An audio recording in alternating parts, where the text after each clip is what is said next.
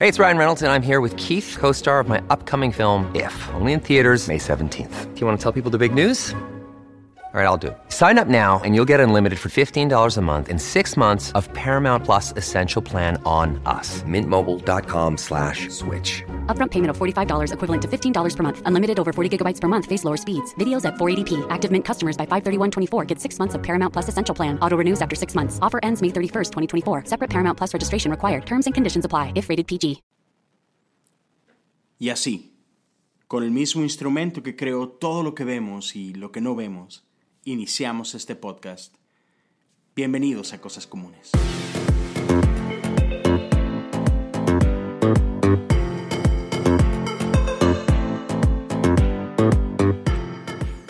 Hola amigos, qué gusto estar de regreso con ustedes. Bienvenidos al episodio número 15 del podcast Cosas Comunes.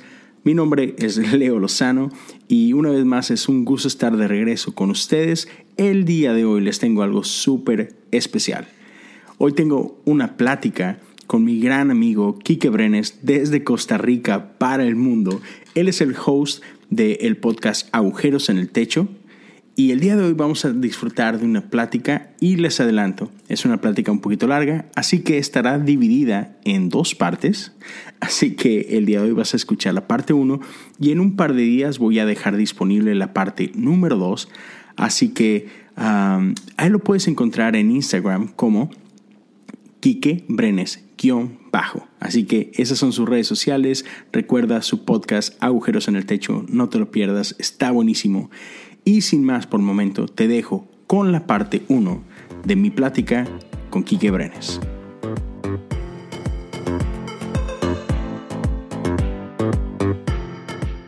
Mi estimado Quique, para quienes no te conocen, cuéntanos un poquito de ti, de dónde eres, cuántos años tienes, qué es lo que haces, para que la gente que no te conozca conozca un poquito de ti.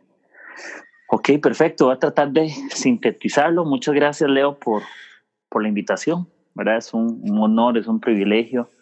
Eh, yo soy de Costa Rica, donde tenemos al mejor portero del mundo, Keylor Navas. Eso es lo primero que tenemos que decir. Para que quede claro. Eh, exactamente. Eh, tengo 28 años, aunque me veo como 22. soy fan de la barba. Creo que la barba es un regalo del cielo y trae unción. Entonces, quitársela es como quitarse la gracia, ¿verdad? No te puedes quitar la gracia porque te vas al infierno. Entonces, por eso no me la quito. Literal. Estoy contigo. A mí me encanta la barba. A mi esposa le gusta cómo se ve, pero no le gusta cómo se siente. Entonces, mi estimado Kike, cuando ya usted tenga su, su sierva, a ver cómo, cómo le va con eso. Ahí estamos, ahí estamos orando por la sierva, pero no lo podemos decir públicamente. Ándale. estamos. Algún día espero que lo escuche este agua. No, mentira. No, mentira. Entonces, tengo 28 años, eh, soy de Costa Rica, eh, vivo en una ciudad que se llama Desamparados. No estamos desamparados por aquello, pero así se llama la ciudad. No tengo idea por qué. Cuando me preguntan de dónde eres, de Desamparados, la gente piensa que vivimos huérfanos, no sé todos, pero por eso se llama donde vivimos. Estudié ingeniería en sistemas de computación, pero me dedico al diseño gráfico en mi parte como secular, por decir así. Y ministerialmente ahorita estoy como pastor de adolescentes, en una iglesia que es de Asamblea de Dios y también estoy de voluntario con una organización que se llama E625, tal vez algunos la conozcan. Eh, trabajamos lo que serían temas de liderazgo generacional eh, para capacitaciones de líderes para niños, preadolescentes, adolescentes y jóvenes adultos. Entonces, trabajamos en esa parte, en crear material. Eh, tenemos ahorita un retiro, tenemos diferentes actividades y estamos en más de 14 países trabajando con equipos nacionales. Entonces, estamos por ahí en esa parte de, eh, de liderazgo. He trabajado en algún momento con jóvenes, digamos, adultos, eh, me ha tocado hacerlo, he ayudado en campamentos de niños. Eh, he estado, yo creo que en la mayoría de cosas que uno cuando va creciendo se, se involucra. a, veces, a, veces, te toca trabajar en un campamento de niños, a veces tienes que ir a algo jóvenes, a veces de adolescentes. Creo que el nicho en el que yo me encuentro por hoy eh, es adolescentes, pero no significa que es el que tal vez Dios quiera que esté toda mi vida. Creo que en esta etapa en la que estoy o temporada, amo lo que hago y estoy confiado en que, digamos, para adelante. No sé qué va a pasar en cinco años, pero básicamente ese soy yo. Eh, tengo papás divorciados cuando yo tenía nueve años. Entonces un tiempo viví con, con mi papá, con mi mamá, con mi abuela, por allá, con todo el mundo vivido. Ahora estoy más que todo en, temas eh, solo. Ok. Entonces, de por ahí vamos. Pero básicamente ese soy yo. Entonces, eso, está súper interesante. Este, Entonces, podemos decir, ¿creciste en un lugar cristiano o en un lugar que no conocía a Dios? Eh, yo conocí a Dios tal vez hace muchos años que mi papá me llevó a una iglesia bautista. Siempre recuerdo una experiencia que tuve, no sé hace cuántos, no sabría decirte, pero yo estaba niño. Yo creo que estábamos en un evento bautista y eh, yo me acuerdo que yo estaba orando o, estamos en medio culto y yo me volví a mi papá y yo le dije, qué raro, yo siento como, como ganas de llorar. Yo mm. creo que yo le decía eso como, como quebrantado. Y mi papá me, y mi papá me decía, ese es Dios. Eso es todo lo que me acuerdo.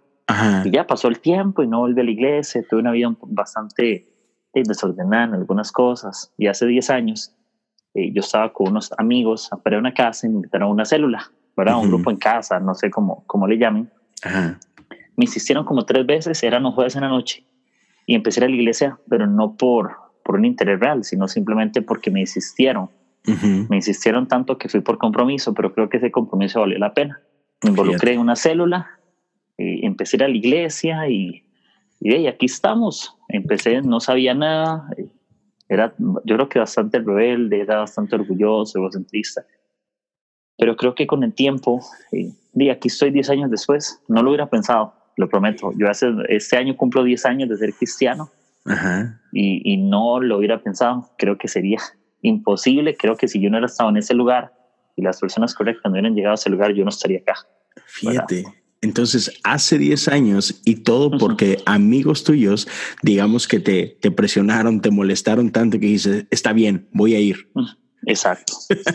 Así que ya saben, los que están escuchando, hey, funciona. Así que no dejen de invitarse a mí. A veces, no sé si te ha pasado, pero a, veces este, nos da pena invitar a nuestros amigos, no sabemos si es que yo no sé qué me van a decir y no sé qué, pero ve, o sea, en tu caso, tu vida fue transformada por, por ciertos amigos que no se dieron por vencidos y que te estuvieron, digamos que molestando hasta que, hasta que fuiste. Exacto. Y, y uno, uno, yo creo que muchas veces hemos escuchado que la gente no hay que insistirle o que no, no le insistas, él va a a la iglesia solo, o tenemos el deseo de, que se congregue. Sí. Pero me encanta que podamos llevarle a la gente a la iglesia y no llevarla a la iglesia. Nosotros le llevamos la iglesia a la gente y ese día que me invitan, eh, no, no, fui a una congregación o a un templo, fui a una casa. Había comida, eh, creo que hablaban del amor de Dios, la vieja confiable. Cuando no sabes qué enseñar, pues tu primera vez habla del amor de Dios. Eso es, como, eso es como decir, ¿qué versículo predico? Juan 3.16. Siempre es vigente, siempre funciona. Y yo creo que era algo así, un mensaje así, el amor de Dios. Pero la insistencia, creo que bien intencionada vale la pena. Muchas veces la gente necesita que se le insista, pero no en el sentido de, de obligarla, sino que la gente diga, el interés se muestra con la constancia. Si te invitan solo una vez, no pueden medir qué tan interesados están, pero si es una persona que generalmente está cerca tuyo y te insiste, es porque hay un interés de más. No, no es la milla normal, la milla extra. Entonces eso creo que nos llama mucho la atención para ir y funciona. Y, fíjate, otra cosa que me llama la atención mientras cuentas esa parte de tu historia es que, pues de alguna forma tú en ese momento se pudiera decir que no eras cristiano, no eras parte de la iglesia, sin embargo tenías ciertos amigos que sí eran parte de la iglesia, ¿no? Entonces, como que qué importante que, que nosotros como, como parte de la iglesia no nos cerremos, porque a veces como que tenemos miedo de tener amigos, este, como malamente les llaman, les llamamos mundanos, ¿no? Este, sino, que lindo que, tengas amigos, punto. Ah, podrás tener amigos que van a la iglesia, otros que no van a la iglesia, pero, pero eh, el poder extendernos eh, y tener relaciones con todo tipo de personas, porque nunca sabemos como que hasta dónde Dios te puede usar a ti y, y esas relaciones que tú hagas, cómo pueden impactar en el futuro, ¿no es cierto? Exacto. Yo creo que las relaciones siempre son importantes. La iglesia es un, tema relacional, 100% relacional. Muchas veces estamos enfocados al conocimiento, lo cual eh, no es malo. Yo creo que yo no soy un experto en conocimiento de muchas teorías o filosofías que tengamos como iglesia o ciertas profundidades, pero algo que nunca va a fallar y que siempre anima a la gente son las relaciones. Creo que La iglesia son personas, es gente siempre, sobre todo gente. Entonces, si en la iglesia no hay gente o no te sientes parte de algo, no vuelves. No importa que también prediquen, no vuelves, porque no te sientes parte de algo. Yo creo que el ser humano sí. está diseñado para ser parte de algo con alguien. No puedes ser parte de algo sin nadie. Y eso ha sido un problema. Eso siempre ha sido un problema que muchas personas, igual como yo te decía, yo al principio, eh, que iba a la iglesia y todo eso, eh, posiblemente no sentía parte de algunas cosas porque no las comprende, pero cuando la gente te hace parte, empiezas a entender muchas cosas, pero no las entendí por el tema de conocimiento, sino por las relaciones. Las relaciones me acercan a comprender las verdades. El conocimiento como tal solo no me ayuda. La Biblia lo habla. El conocimiento nos hace sentir importantes, pero el amor es lo que fortalece a la iglesia. Buenísimo. Así lo dice, no sé en qué traducción, pero sé que está en Corintios o Romanos. eso te lo puedo decir, en una traducción viviente, pero eso me fascina y eso lo aplico mucho a mi vida y me ha animado mucho. El conocimiento te hace sentir importante. Por ejemplo, un doctor es importante por ser doctor. Claro. Un abogado se siente importante por tener un máster en, derecho, etc. Pero me encanta que, que en las cosas de Dios no funciona siempre así, porque también hay un tema de, de confiar, hay un tema de fe y la gente te anima a tener fe. El conocimiento sí nos hace sentir importantes, es valioso y creo que es necesario. No podemos ser cristianos mediocres. Claro. No, ¿verdad? Pero las relaciones, si vos vas a algún lugar, no importa cuánto sepas, puede ser que otra persona sepa menos que vos, pero si esa persona te ama más de lo que sabe, vas a ir, porque es mejor que me amen a que sepan de mí más. Entonces creo que eso es como que es interesante el tema de las relaciones dentro de la iglesia. Claro que sí. Y, como decías tú, ¿no? O sea, sí, claro que el conocimiento es padre, ¿no? Y este, y, sí, eh, hay que darle la importancia, pero eh, dices tú, yo no sé dónde viene eso, pero, pero viene en la Biblia, ¿no? y, y, por ejemplo, te puedes ir simplemente a, la vida y al ministerio de Jesús como tal. O sea, sí, Jesús enseñaba, sí, Jesús, este, claro que tenía muchísimo conocimiento, obvio, pero Jesús invirtió en relaciones eh, con estos 12 individuos, ¿no? Y fue eh, ese trabajo relacional el que termina cambiando el mundo entero, ¿no? Exacto, y te pongo una historia con algo que me fascina.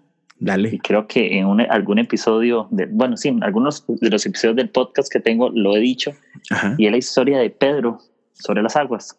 Para mí es una historia que me fascina y he tratado de como profundizar un toque, entenderlo. Si vemos en los discípulos, posiblemente se dice históricamente que Lucas era médico, pues asume que era una persona inteligente, pero que tenía experiencia, era experto en algo. Pedro eh, ejercía el oficio de sus padres, pero eso era un pescador porque posiblemente no fue aceptado por ningún rabino. Exacto. Entonces se dedicaba a la pesca, pero era un trabajo heredado de padres. No creo que lo disfrute, pero ya se había acostumbrado, ya lo hacía por defecto. Me encanta que que Jesús lo ve, lo llama y Jesús empieza a llamar a todo tipo de personas. Llama a personas con conocimiento, otros que no tienen tanto conocimiento según lo que la gente tiene por, por entendimiento de lo que es un conocimiento, que si es alguien importante o no. Y cuando están sobre, eh, los están los discípulos sobre la barca y ven a Jesús que es como un fantasma, ¿verdad? Porque Jesús se quedó a solas a hablar por allá y los discípulos están en el mar. Y me encanta porque Pedro ve como un fantasma ¿verdad? Y, le dice, Señor, si eres tú, mándame, dígame, dígame, si es usted, mándeme, como retándolo. Y, que le dice, y, me encanta porque Jesús le dice, ven. Esa parte me fascina por un tema y es algo que yo supongo. Y me, encanta como pensar en cómo pueden pasar las cosas, porque la Biblia no es explicativa, más es enunciativa. Exacto. ¿Verdad? Solo te enuncia por la explicación. Hay un tema de fe. Te invita a Tienes que descubrir. Exacto. Y yo me pongo a pensar, cuando Pedro va el primer paso sobre las aguas. Tuvo que era un momento donde había un pie sobre la barca y otro sobre el agua. Creo que es el momento de, que tenemos a veces en la vida. y, me puedo pensar en Lucas. Seguramente Lucas dice, eh, pobre, pobre Pedro, ¿verdad? Eh, él, más que todo debería saber que él es pescador y debería saber que se va a hundir porque es pescador. Parece que él, y lo está diciendo el, importante, el que tiene conocimiento, el médico, seguro el médico haciendo cálculos científicos en su mente de que midiendo la profundidad con la densidad del agua, no sé, eh, como diciendo, no hay lógica, no puedes hacerlo. Me encanta porque Pedro empieza a rechazar el conocimiento y empieza a abrazar la fe. Mm. Empieza a abrazar la confianza y empieza a confiar más que en lo que sabe, en quién es el otro. Y eso ocupamos en la iglesia. Muchas veces vamos a caminar hacia algo más grande que nosotros cuando decimos abrazar una relación mejor que el conocimiento que yo tengo sobre algo. Y, eso me fascina, porque yo a Pedro dando el paso y Pedro caminó sobre las aguas. Decime en historias y Lucas caminó sobre las aguas sabiendo todo lo que sabe. Hay mucha gente que vive sabiendo muchas cosas, pero no ama como debería amar. Hay gente que sabe más de lo que ama. Cuando el cielo no está llena de personas inteligentes, sino está llena de personas fieles. Mm. ¿Me entiendes? Si, pensamos en el cielo, en el cielo no están los más sabios. En el cielo están los más fieles. Y dentro de los fieles habrá gente inteligente. No digo que no. Pero primero eres fiel y ese conocimiento, sumado con tu fidelidad, tiene intención. Pero si solamente eres inteligente y no decides ser fiel, vas a ser más fiel a lo que tú piensas que a lo que tú amas. Entonces, creo que eso, eh, creo que eso nos permite muchas veces amar, incluso eh, en la iglesia. Yo soy fan de la iglesia local. Amo la iglesia, amo lo que sucede en nuestras iglesias. Podríamos perder mucho tiempo, Leo, eh, cuestionándonos. Podríamos estar viendo nuestros defectos, podríamos estar viendo los errores y todos tenemos errores. Todos tenemos cosas que mejorar. Yo no te miento, yo tal vez hace algún tiempo habían cosas de mi propia iglesia que no me agradaban o, yo, yo hacía comentarios en mi mente porque creemos que hacer comentarios afuera es lo malo, pero cuando en tu corazón tienes comentarios negativos también destruyes tu iglesia. Mm. Porque si es la iglesia de Dios, Dios sabe lo que yo pienso, entonces también destruyo. ¿Sí? Sí. Si, el adulterio es del corazón, yo no puedo destruir mi casa desde mi, desde mi corazón, porque si en mi corazón no brota nada bueno, cuando yo lo hable, la voy a destruir igual. Entonces, eh, eh, yo me ponía a pensar en eso y, y, una de mis oraciones era como, necesito abrazar esta, este lugar, necesito más que criticar la iglesia no cambia porque yo la critico, la iglesia cambia porque yo la construyo. Mm. La iglesia cambia porque yo hago algo por ella, no porque la critico. Muchos se, encargan de criticarla, pero no de edificarla. Claro. Muchos, muchos están en, yo siento que muchos están ahí como, no me gusta esto, no me gusta lo que piensas, no me gusta no sé qué. Claro, te puedo decir que hoy todavía no estoy de acuerdo con muchas cosas. Pero si yo tengo que hablar de mis pastores, tengo que hablar de, de la honra, no puedo hablar desde el juicio, no puedo hablar desde lo malo, no puedo hablar desde lo que los daña, porque si yo no sé honrar, no puedo esperar que la iglesia me honre a mí tampoco, porque yo soy parte de ese lugar. Si yo hablo mal de la iglesia, estoy hablando mal de mí mismo, porque yo soy parte de eso. Y, muchas veces usamos esta, como que esta excusa, ¿no? De, bueno, es que es, es crítica constructiva, ¿no es cierto? y, y, este, y se nos olvida esa parte, ¿no? Esa parte que dices tú de, de honrar, de, de, amar. Y es como, digo, yo sé que a ti también te gusta el fútbol. E, es como en el fútbol, es siempre más fácil destruir que construir, ¿no? Eh, es siempre más fácil reventar la pelota que, que hacer una buena pared y, una buena jugada, ¿no? Entonces, a veces es mucho más fácil simplemente ponernos a criticar a, a, nuestros líderes, a nuestros pastores, en lugar de sumar y ver qué podemos aportar siempre, ¿no? Sí, y, y siempre va a pasar. Nunca va a existir una iglesia donde todo lo que hagan te agrade porque primero la iglesia no es un restaurante donde te sirven el menú que tú quieres. ¿Me entiendes? Muchos van a la iglesia pensando que es un restaurante y ese es el problema que tenemos. Cuando la iglesia no es un tema de intereses personales, es un tema del reino. Entonces no puedes ir a la iglesia pensando en cómo pueden satisfacer tu ego. Claro. Podríamos pensar como, no voy a la iglesia porque me gusta lo que se predica. Claro, pero te gusta porque alimenta tus intereses o porque satisface tus necesidades. Es diferente. Yo necesito ir a un lugar donde pueda satisfacer mi necesidad de Dios y yo pueda servirle a Dios, porque no es un tema de ir a un restaurante a comer y no pagar. ¿Me entiendes? De alguna manera, yo creo que en, la iglesia deberemos de, de ser una iglesia que pueda satisfacer esa relación que yo tengo con Dios, de que me alimente, de que me haga crecer en fe.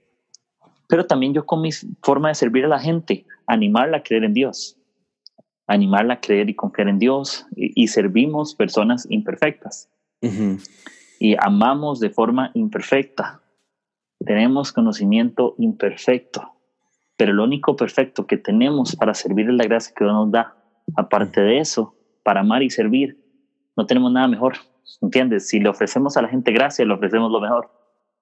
Si le ofrecemos a la gente esfuerzos, en lo que sea, va a tener imperfección y, y si nosotros nos logramos enfocar en lo bueno de la iglesia más que en lo malo, vamos a tener más oportunidad de hacerla crecer que de hacerla más pequeña, de minimizarla. Muchas iglesias se han minimizado por causa de la misma iglesia, no por gente de afuera. Parece como que entre la iglesia y hay lobos disfrazados por ahí. Y lo, lo hablamos yo creo que, que, en este episodio abiertamente. Dentro de la iglesia también hay lobos y, y, y nos hemos sentido mal como cristianos de decir, cuando decimos que todos somos hermanos, ¿verdad? Todos somos hermanos en Cristo, claro. Yo creo que todos somos hermanos, pero hasta cierto límite a veces, o cuando te conviene, cuando a veces parece que no son tus hermanos. Hay ciertas conversaciones de pasillo que no creo que los hermanos deberían de hacer. Fíjate, tocando ese tema, ¿cómo, cómo crees tú? Porque por ejemplo, yo, yo, estoy de acuerdo contigo y porque me ha tocado vivir lo que de repente eh, en la iglesia tenemos estos, eh, estos lobos, como, como llamas tú, pero al menos yo soy siempre eh, de, de, la persona que, que trato de darle el beneficio de la duda a la gente, ¿no? Entonces, yo estoy seguro que hay muchas veces gente en la iglesia que es, digámosle, tóxica, que son de estos lobos, pero que no, no es su intención. O sea, ellos tienen la mejor intención en su corazón, pero en la práctica, pues, pues no, no aporta, ¿no? Entonces, ¿qué consejo le darías tú a, a, las personas que nos estén escuchando, no importa la edad, cuando, cuando llegan a ver gente o sea, que no, no que ellos lo sean, sino que se topan con gente como esta, que siempre tiene un comentario amargo, que siempre tienen ahí una crítica. ¿Cómo lidiar con ese tipo de gentes otra vez sin destruir, sino tratando de construir? Sí, yo creo que como, como te decía al principio, hay muchas cosas que nos hacen identificar a ese tipo de personas. Una persona que no construye simplemente destruye. Sí, no puedes estar construyendo y destruyendo a la vez porque estarías haciendo nada.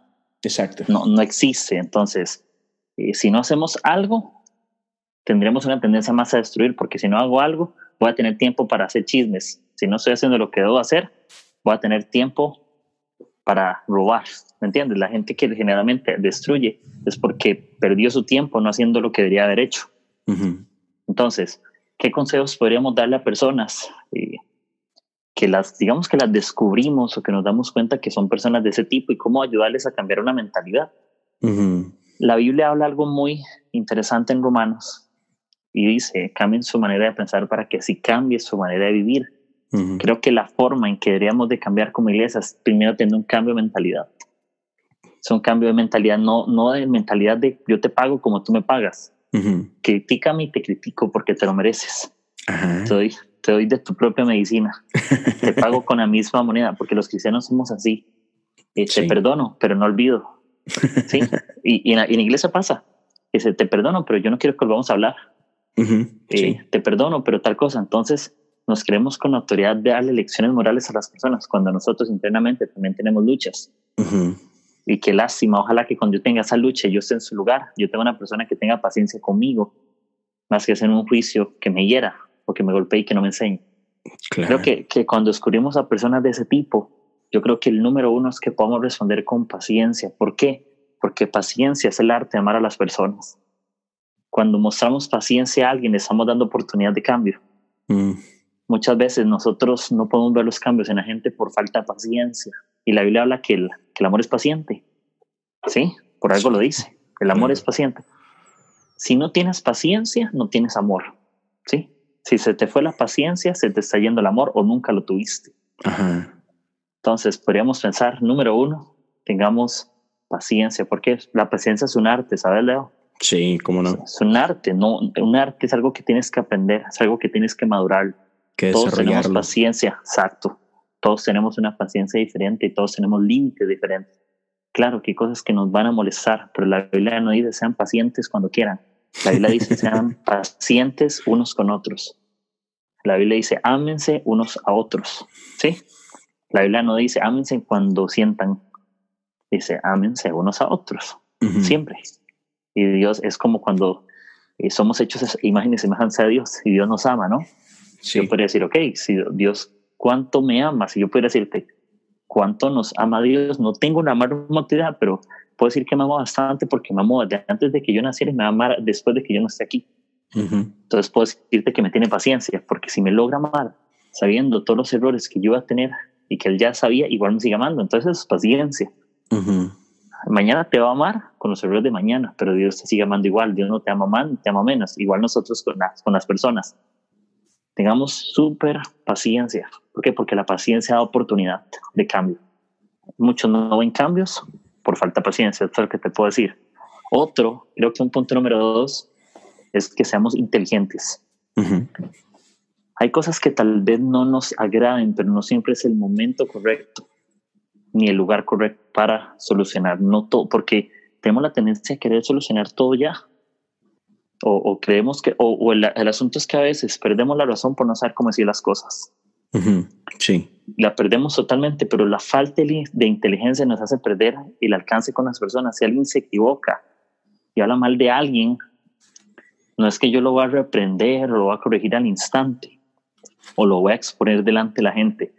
Creo que debería yo buscar un espacio bueno para poder conversar sobre el tema, siendo inteligentes. Y la, y la Biblia lo habla cuando habla Santiago, que el que sea falto se debería pídasela a Dios. Claro. Literal. Dice, literal, pídasela a Dios. No está diciendo que el que sea falta de sabiduría, eh, vayas a estudiar. Medite, bla, bla, bla. Exacto, no. Dice, pídasela a Dios. ¿Por qué? Porque como cada persona es diferente, el único que conoce el corazón de cada persona sigue siendo Dios. ¿Entiendes? Entonces, ¿por qué no le pido a Dios que me ayude a cómo hablar con una persona cuando ella sabe cómo debería yo hablarle? Ningún libro me puede enseñar eso, ¿sabes? Hay temas de, de, inteligencia emocional, consejos prácticos para tratar a personas, liderazgo. Todo funciona como herramientas, pero ninguna de esas herramientas alcanza el corazón. ¿Entiendes? Ninguna. No puedes alcanzar el corazón. Nunca. Eso no profundiza eso puede darle un tratamiento externo a la situación. Pero lo que creo es que hay que ser inteligentes y hay que ser sabios a la hora de hablar con las personas. Y, ser sabio incluye mi tono de voz, lo que yo quiero comunicar y hacia qué podemos ir, porque no es decirle solamente lo malo que está haciendo, sino lo bueno que juntos podemos hacer. Porque creo que en los errores de la gente tenemos que incluirnos para salir adelante juntos. No solamente decirle, hey, deberías de hacer esto, no, es deberíamos de hacer esto. ¿Por qué? Porque cuando te importa a alguien, te incluyes con la persona. Exacto. Sí, no, no, no como pedirla, no como decirle, hey, te estás haciendo mal, esto es inservible, es una tontería. No, puede ser que sea una tontería, no estamos quitándole la gravedad. lo, que sí, lo que sí creo que aunque sea una tontería, también es una tontería si yo no sé decirlo en el tiempo y la forma correcta ni en el lugar correcto. También yo me vuelvo parte de la tontería. Exacto. O si yo voy a, o si yo voy a chismear con otra persona acerca de eso.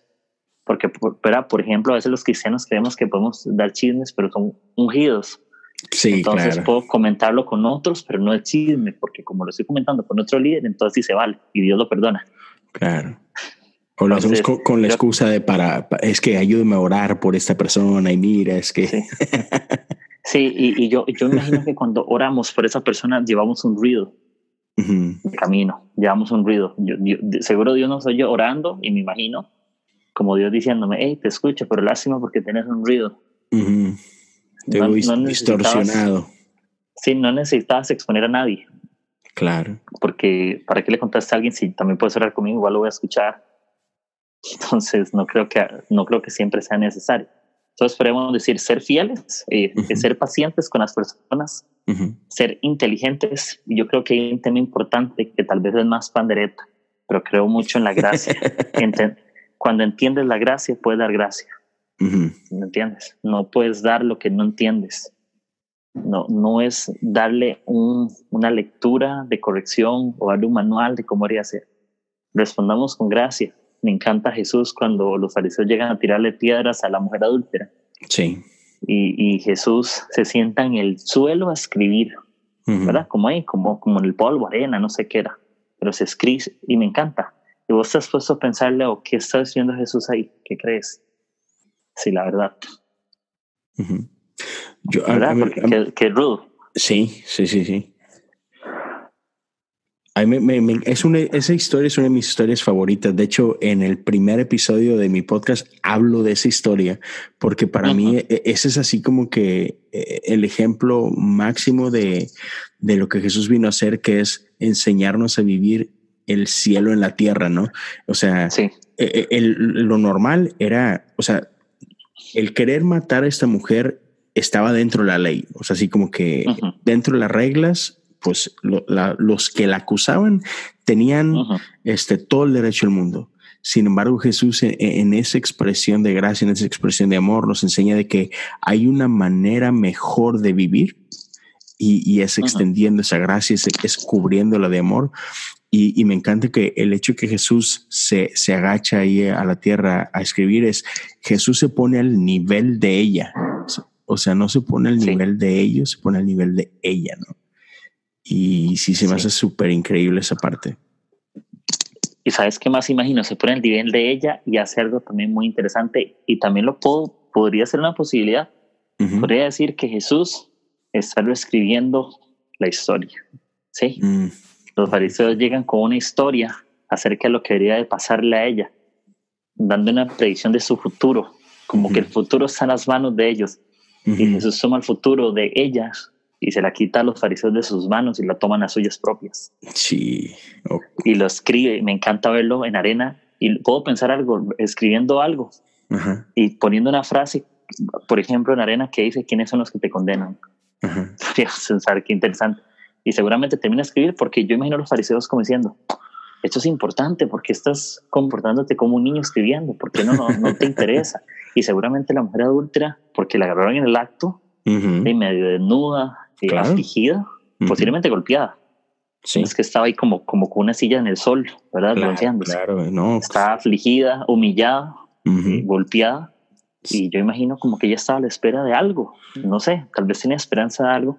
Y me encanta porque Jesús nada más toma una decisión muy, muy sabio, ¿verdad?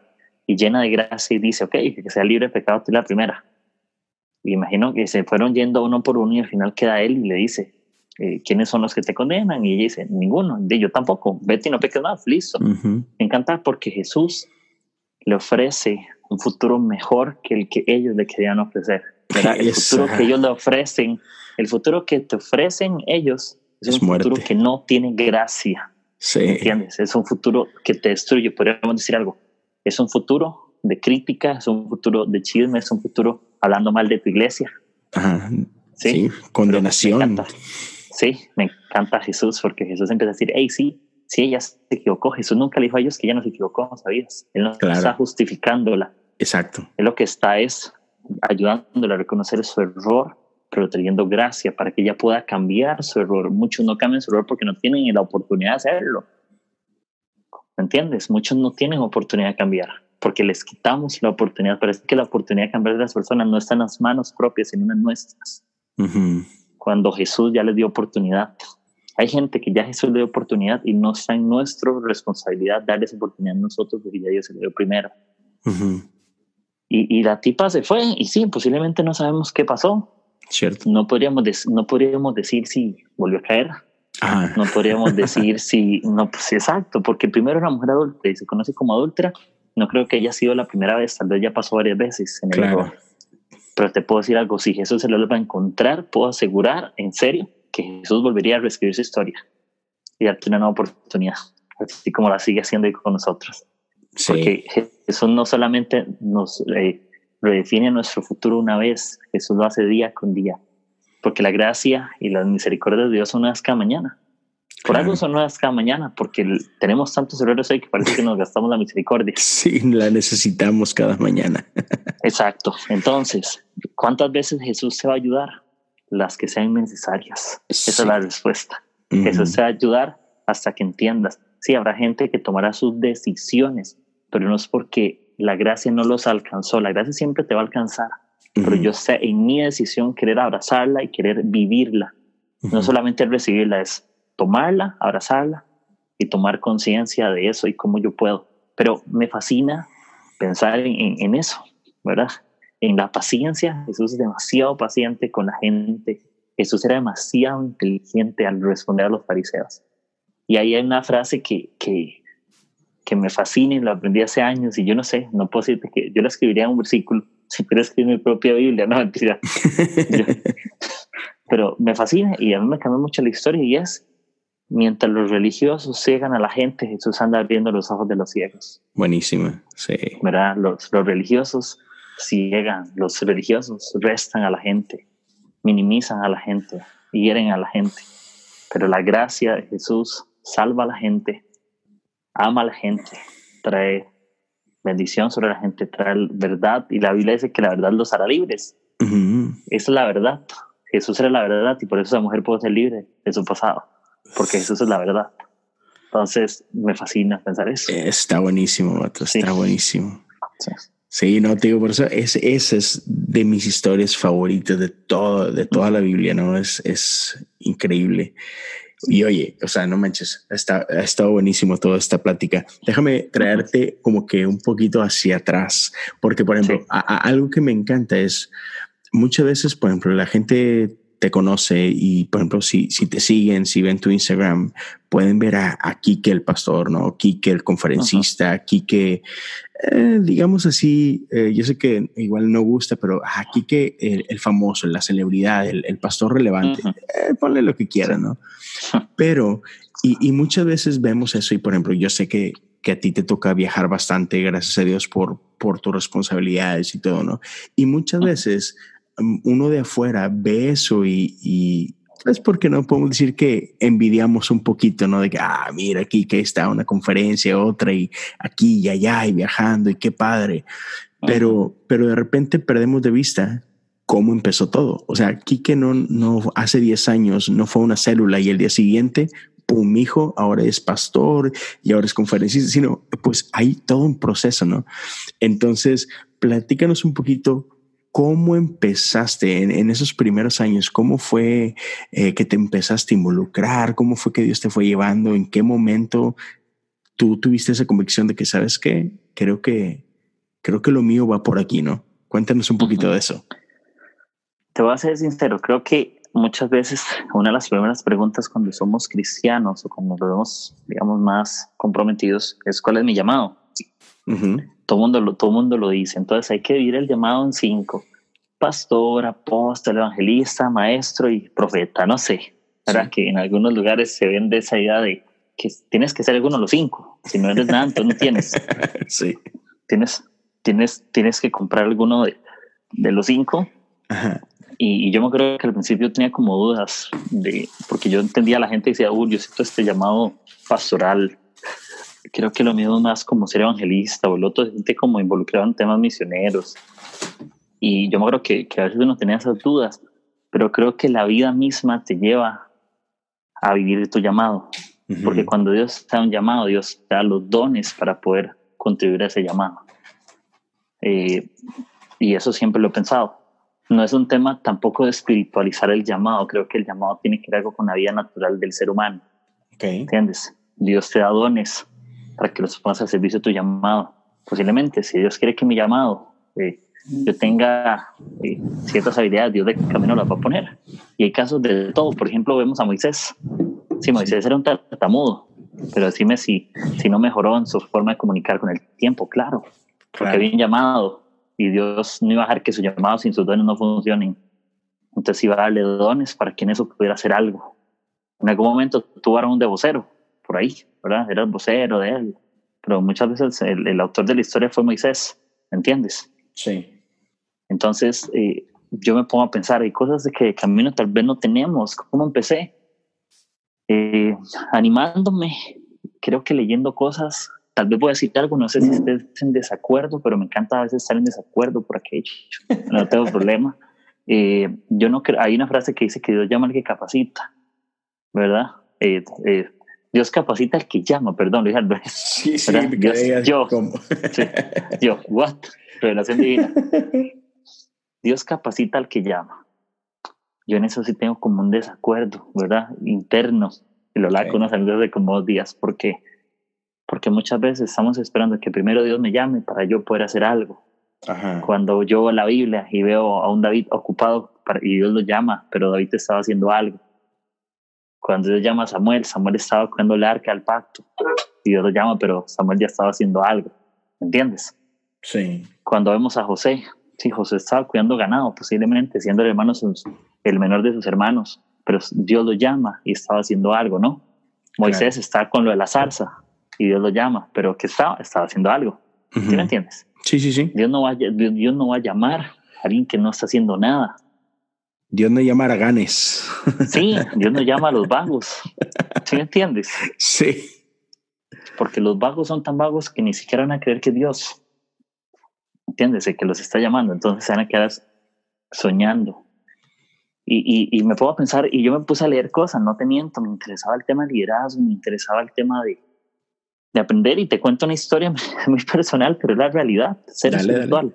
Ajá. Yo creo que yo tenía novia, eh, se llamaba Catherine, vuelvo a contar, no importa, eh, somos compas por aquello. Claro, claro.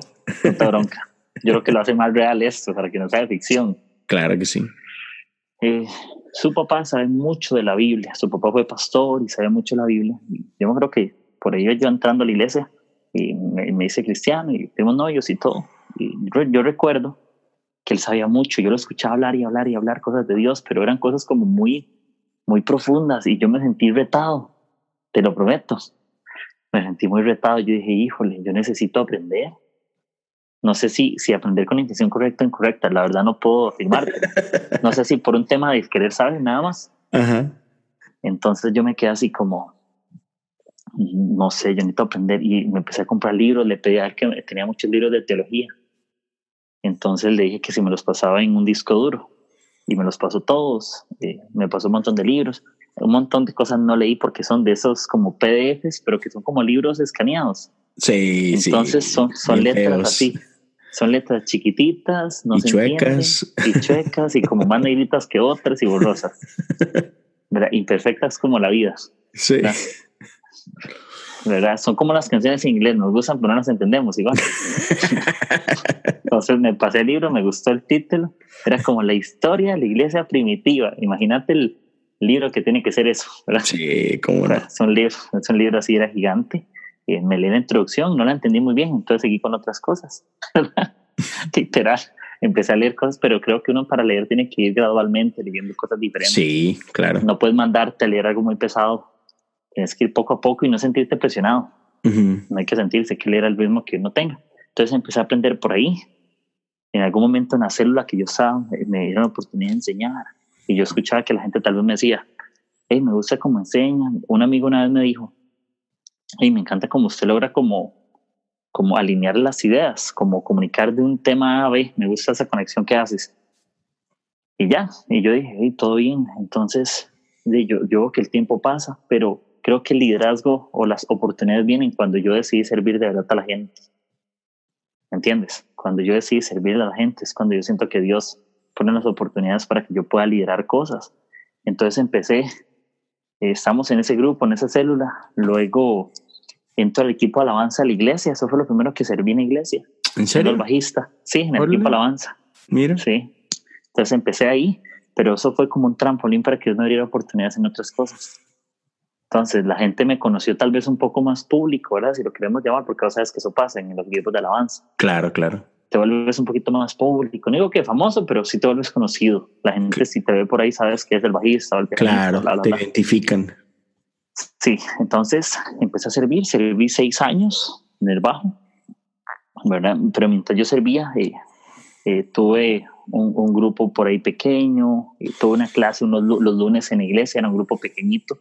Entonces eh, fui maestro de escuela dominical un tiempo con chicos y luego con de 18 a 25 entonces empecé como por ahí, ¿me entiendes? Empecé como por ahí a, leer cosas. Eh, habían los típicos libros de lecciones que uno da, ¿verdad?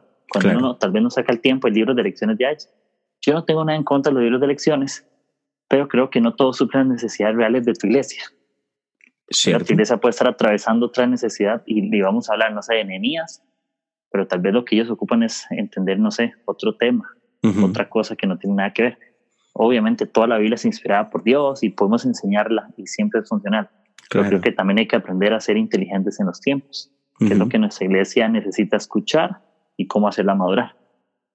Entonces eh, empecé a enseñar por ahí y me acuerdo que una vez tuve una conversación hace seis años, no, no se me olvida, en un carro con una amiga y yo le decía, es que, no sé, yo siento como una cara con los adolescentes. Mm. Y ella me decía, ¿verdad? Lo mismo, pero no nos habíamos de acuerdo, sino como que el tema surgió y yo, uy, sí, ¿verdad? Bla, bla, bla. Y, y luego con el tiempo eh, nos cita a una reunión, nuestro pastor de jóvenes, digamos, como principal de todos, eh, y nos sienta y nos dan unas cartas en nuestras manos. Entonces la abrimos y súper emocionados, era una invitación a ser parte del liderazgo principal de, de, jóvenes, digamos.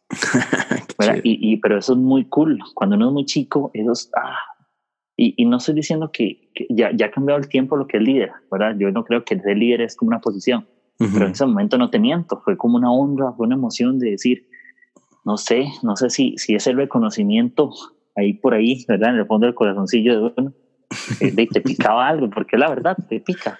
Sí, sí, sí. Te llama, te llama la atención. Entonces empezamos y ya empezamos a ir a las reuniones del equipo y bla, bla, bla. Y empezamos a formar el área de adolescentes. La primera actividad la hicimos un 15 de marzo, no la puedo olvidar porque era el día de mi cumpleaños. ¡Wow! La primera actividad que tuvimos antes de ser LIT, que es el área de adolescentes que tenemos, se llama Prejus, de prejuveniles. Prejus central, Prejus, así como todos, ¿verdad? todos se llaman Prejus algo, o los jóvenes, jóvenes algo. sí, es cierto, y se dice en inglés, en inglés, pero tiene que tener la palabra jóvenes, parece. Entonces, eh, empieza, fue la primera actividad, no había mucho presupuesto, eh, le pedíamos por persona, digamos, para poner un, dólares, un dólar por persona, había que poner. Ok. Para, porque íbamos a hacer comida o pizza. Pusimos unas bolsas de basura con jabón en polvo, con una manguera, para que, para que, para que hicieran jugar, jugaran en un tobogán. Luego compramos eh, como un cartón de huevos y les poníamos ojos y pelo. Yo no sé eh, si, si en algún de esos países lo hacen, pero era como decorar un huevo. En sexto de la escuela nosotros teníamos un, proyecto, no sé si en sexto era, pero era ponerle ojos y pelo y crear un huevo como si fuera un bebé. algo así era. Entonces era algo raro. Y entonces lo hicimos, una dinámica rarísima. Te voy a mandar las fotos un día de estos, te lo prometo, para que me creas. ¿Verdad? Entonces empezamos a hacer dinámicas, funcionaban en su momento. Eh, y, y, muy bien, sí, yo sé que está muy loco los huevos, pero sí, eso pasó. ¿verdad? Eh, lo que callamos los cristianos. Entonces, la realidad fue, fue muy, fue bueno, fue una primera experiencia, pero conforme pasa el tiempo y avanzamos, las cosas crecen, ya después ella y yo eh, no estamos juntos porque tuvimos con el tiempo cierto roce, mm. ¿verdad?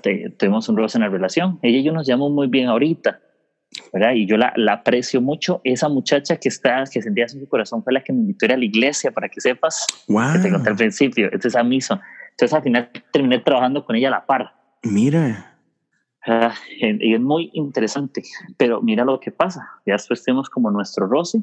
Es una persona que yo admiro mucho, ella es súper apasionada con las cosas, pero en nuestra relación de trabajo no calzábamos y no está mal. Pasa. Y tal vez, tal vez en el momento como que no supimos y no fuimos maduros, pero pasa el tiempo y los dos nos disculpamos y, tuvimos que reconocer que fue un tema de ambos. Entonces cada uno anda para su lado. Y mi corazón estaba muy guiado a los adolescentes, ella se dedicó a otras cosas dentro de la iglesia y todo bien. Entonces luego ya teníamos un equipo. Entonces teníamos el equipo, éramos como ella y yo y como dos o tres chicos más cuando empezamos. Entonces luego los equipos se han ido rotando, pero yo ya quedo directamente como, como líder. ¿Cuándo fue la transición? Esa es una pregunta buena. ¿Por qué pastores de jóvenes y son líderes de adolescentes y no son pastores de adolescentes? ¿Has, visto eso? Sí, sí, sí. El, eh, parece que el, pastor de jóvenes sí es pastor de jóvenes, pero el líder de adolescentes no es pastor de adolescentes. Y yo creo que la, sí, exacto. ¿Y sabes cuál es la diferencia de poder serlo? Los únicos, si quieres saber si eres buen líder, pregúntale a tus chicos. Mm. Esa es la respuesta. No le preguntes a tus otros líderes, a tus compañeros. Pregúntale, si quieres saber si eres buen pastor, pregúntale quiénes pastoreas. ¿Sí? Incluso yo te voy a contar algo. Es muy top secret, pero aquí lo voy a soltar. Échalo. Yo en, en, mi perfil de elite, en, el, en el perfil de elite, en mi perfil personal dice amo y lidero elite. Ajá. No dice amo y pastoreo elite. ¿Por qué? Porque verás que yo un momento que lo puse, yo no me sentí todavía como que, como que me lo he ganado. Mm. Aunque, aunque yo siento que lo hago y soy el pastor de los adolescentes, yo quiero hacerlo cuando yo sienta que he recorrido un poco más. Quiero tener una historia que contar. Oh, ¿Entiendes? No quiero solamente decir, me lo pongo porque suena cool. Ajá. No, me lo voy a poner porque siento que he recorrido algo, no porque tenga 30 años de experiencia. Pero sí te voy a decir algo cuando me lo pongas, porque siento que he recorrido algo y tengo algo más que decirle a las personas. Porque al final un título no me define y yo podría poner pastor para sentirme mejor conmigo mismo. sí. ¿Sí me entiendes? Podría aumentar, podría alimentar mi ego. Claro. Y yo, no necesito, y yo no necesito en mi perfil decir que soy pastor. Mm. Porque yo prefiero que la gente lo sepa, no que mi perfil lo sepa. Claro. ¿Entiendes? Entonces, eso es un secreto para que sepas. Porque si lo vas a leer y dice eso, es por esa razón. De hecho, me metí mientras dijiste, dije, a ver, agarré mi teléfono y me fui a tu perfil. Lo viste. Sí, sí, sí. Y, pero eso fíjate que está buenísimo porque, o sea, quieres que no, eh, así como personas comunes y corrientes, tendemos a desear cosas y por ejemplo de repente nos, nos obsesionamos con, con los títulos, ¿no es cierto? De que, ah, es que no, yo quiero que, o sea, que me digan lo de gente, que me diga pastor y esto y lo otro. Y, y entonces empezamos a cometer estos errorcitos donde ponemos ciertas tareas o ciertos uh, puestos por delante de la gente, ¿no? Y como es tú, y, y, me encanta eso que acabas de decir, ¿no? Dice, no, yo, yo prefiero simplemente amar a la gente, este, y, si la gente me dice, pastor, qué bueno, este, pero, pero así como que no, no, no es eso lo que estoy buscando, ¿no? Y eso está, e, es algo que creo que tenemos que tener todos en, en cuenta. O sea, a final, a final del día, Dios nos llamó y, y, por ahí dice, Jesús resume el mandamiento de que amar a Dios con todas tus fuerzas, con toda tu mente, pero amarás a tu prójimo como a ti mismo. Y, y creo que muchas veces nos olvidamos de eso en la iglesia. A veces, este, como que uh, tenemos mucha presión por la, la misión ¿no? y el llamado y esto, y, y, se nos olvida de que, vato, es sencillo, ama a la gente, ama a la gente, ama a Dios y listo, lo demás es lo de menos, ¿no? Gracias por haber llegado hasta el final de esta parte 1 de mi plática con Quique Brenes. Quiero antes de irme recordarte e invitarte a seguirme en mis redes sociales, Instagram o Twitter, Leo Lozano HOU. Como siempre me encanta conocer lo que Dios está haciendo en sus vidas, así que no duden en contactarme. Y por último, eh, invitarte a seguir a Pods Cristianos-ES en Instagram. Es una cuenta donde podrás descubrir nuevos y, e increíbles podcast en español de todos lados de América Latina. Así que, por favor, síganlos. Se van a, realmente lo van a disfrutar. Van a encontrar un chorro de cosas padrísimas. En Twitter los pueden encontrar como Pods Cristianos, simplemente. Pues muy bien, hasta aquí la parte 1. Nos seguimos escuchando muy pronto. Dios te bendiga. Hasta luego.